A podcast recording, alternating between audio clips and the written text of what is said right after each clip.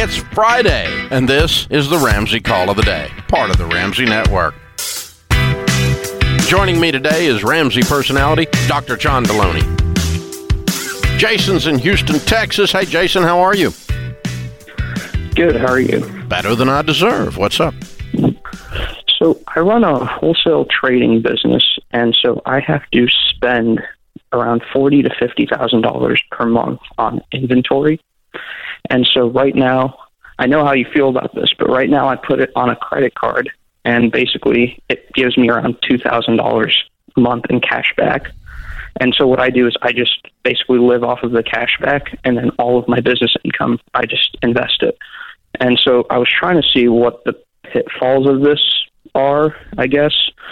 Yeah. Well, these kinds of plans only work if everything goes perfect. If your sales go down 4 months in a row, you're freaking bankrupt. Right, but I'm only $40,000 a month is only what you're buying. Right. No, I'm buying based on what my customers order from me. So it's like they order first, and then I just drop ship the item to them. Yeah.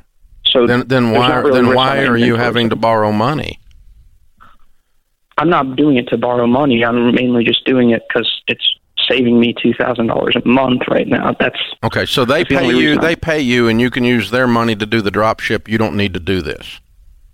Yeah. Good. Don't do it anymore. You're playing with snakes, son. You're gonna get bit. Okay. No millionaire ever said I made all my money with cash back on credit cards. You're screwing around with rattlesnakes and like it's a sport. Your risk meter's broken. Or here's a better way to think, Jason. What are they getting from you? No company just gives money away for fun. So why are they giving you $2,000 every month? What are they getting from you? Right. And I guess that's my information that they get. But they're also getting a long-term play with you. They have their hooks in you, dude. Because you've normalized this in your spirit and in your process. Listen, here's the thing. Here's another example, okay? I used to... How old are you? 25? 19. 19. Okay. When I was 22 years old, I started buying real estate with nothing down. And the rent I brought in was on each property was more than the payment. But I was in debt up to my eyeballs on the properties, and I did not perceive that as risk because the cash was flowing. Does that make sense? And here's what I do. That's called nothing down real estate. You buy real estate with nothing down. The bank finances 100% of it because you got a deal on it. And it's the same kind of line of thinking that you're using. And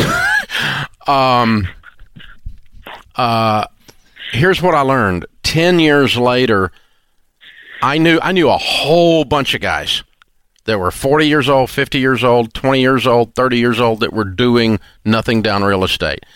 A decade later, let me tell you how many of them were not, how many of them were still doing real estate? Zero.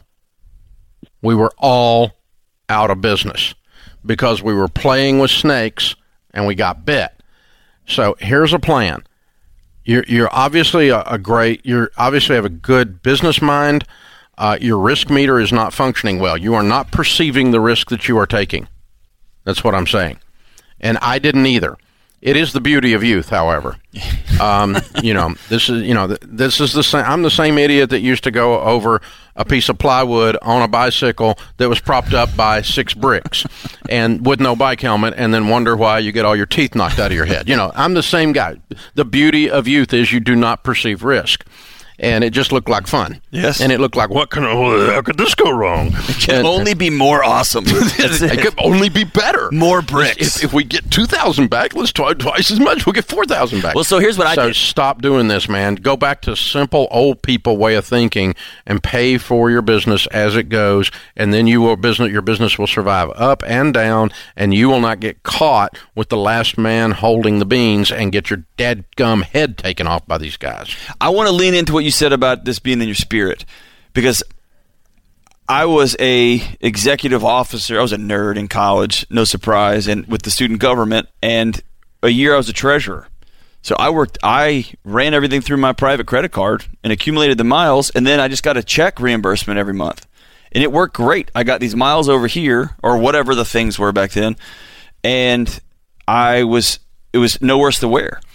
The school was always going to pay me back. It's when my transmission fell out of my 88 Tercel Easy Hatchback, which was a dope car, by the way. Easy Hatchback was a dope car? It was not. It was awful. Okay. That was sarcasm. It was like a big roller skate. I missed that. Okay. Yeah, it was a big roller skate. Pregnant roller skate. Yeah.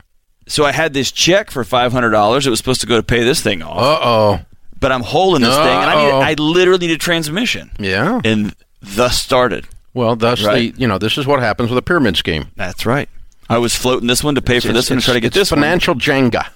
And it always comes crashing down. It's right? Financial Jenga, but I'm the one that can beat it. Mm. Thus is the arrogance of youth, or just the arrogance, period. You don't have to be young to be arrogant, but it helps.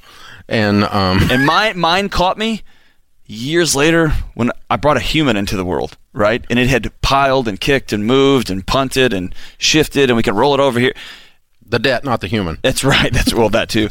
But at some point, you pay the piper, and usually it just snowballs on you in the opposite direction. Well, yeah, because you do get, I'll use one of your terms, a psychological term, satiated. Yeah. You get used to, a way of living. If you hit the curve at 120 instead of 35, you get used to hitting the curve at 120. Then when you hit it at 35, you feel like you're crawling. Like, who would do this? Because everybody knows you can make it at 120 until the tire blows. That's right. And then you figure out why the stupid thing had a sign up that said 35, not 120. And when you go rolling over the embankment, or there's a little bit of rain, and there's always these variables. And so it's the best way to get rich quick is get rich slow. It's the data proves it. That's the best way to do it, because otherwise you have to do it over and over and over again. I know. Thanks for tuning in to the Ramsey Call of the Day. To check out all of our podcasts, just search Ramsey Network on Apple Podcasts, Spotify, or wherever you listen.